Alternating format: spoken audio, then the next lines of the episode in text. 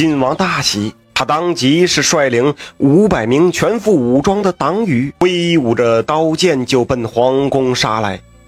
来到宫门口，侍卫挡住了他们。领头的侍卫长质问晋王：“晋王，这是要做什么？”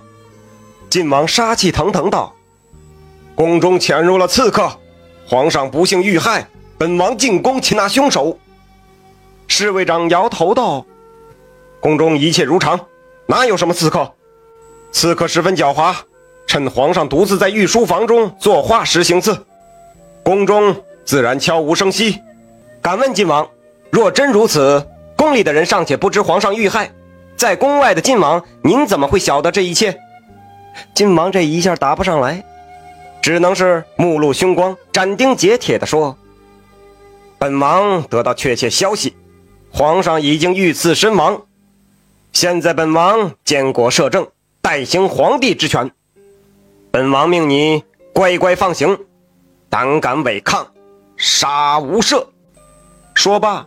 他把剑一挥，命手下是强冲宫门。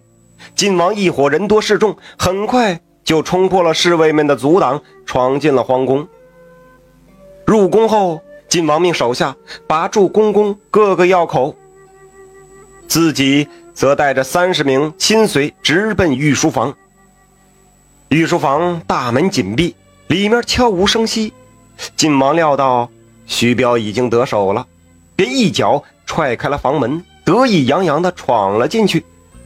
可是等晋王看清御书房内的情形时，他傻眼了。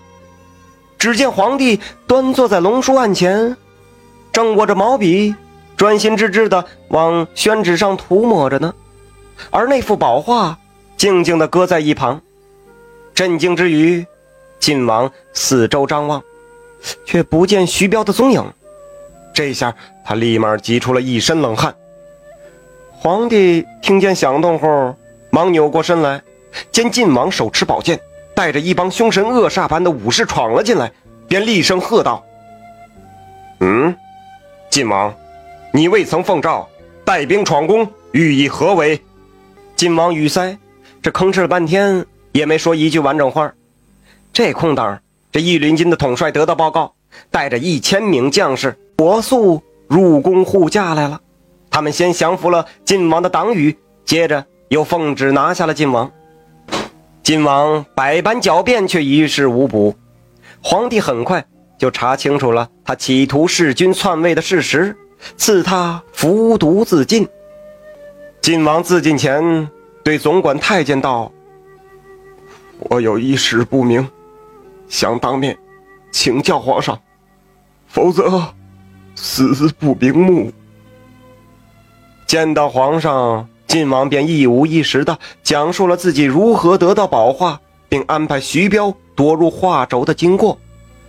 末了，他不解的问：“我，我实在想不明白，计划本该万无一失，可节骨眼上，徐彪为何没有跳出画轴啊？”皇帝听了这幅画的来历，惊的是瞠目结舌。回过神来之后，他琢磨了好一会儿，突然他是一拍大腿：“朕晓得了，是那颗火星救了朕的性命。”接着，皇帝道出其中的玄机。那天掌灯时分，皇帝取出渡口准备临摹，刚在龙树岸上摊开画轴，突然听见烛台上“噗”的一声。紧接着，一颗火星就蹦到了画上，不偏不倚，正好烧工的脖子上。瞬间是烧出了一个小洞。这佳作受损，皇帝非常心疼，打算次日就传唤能工巧匠仔细修补破损的画。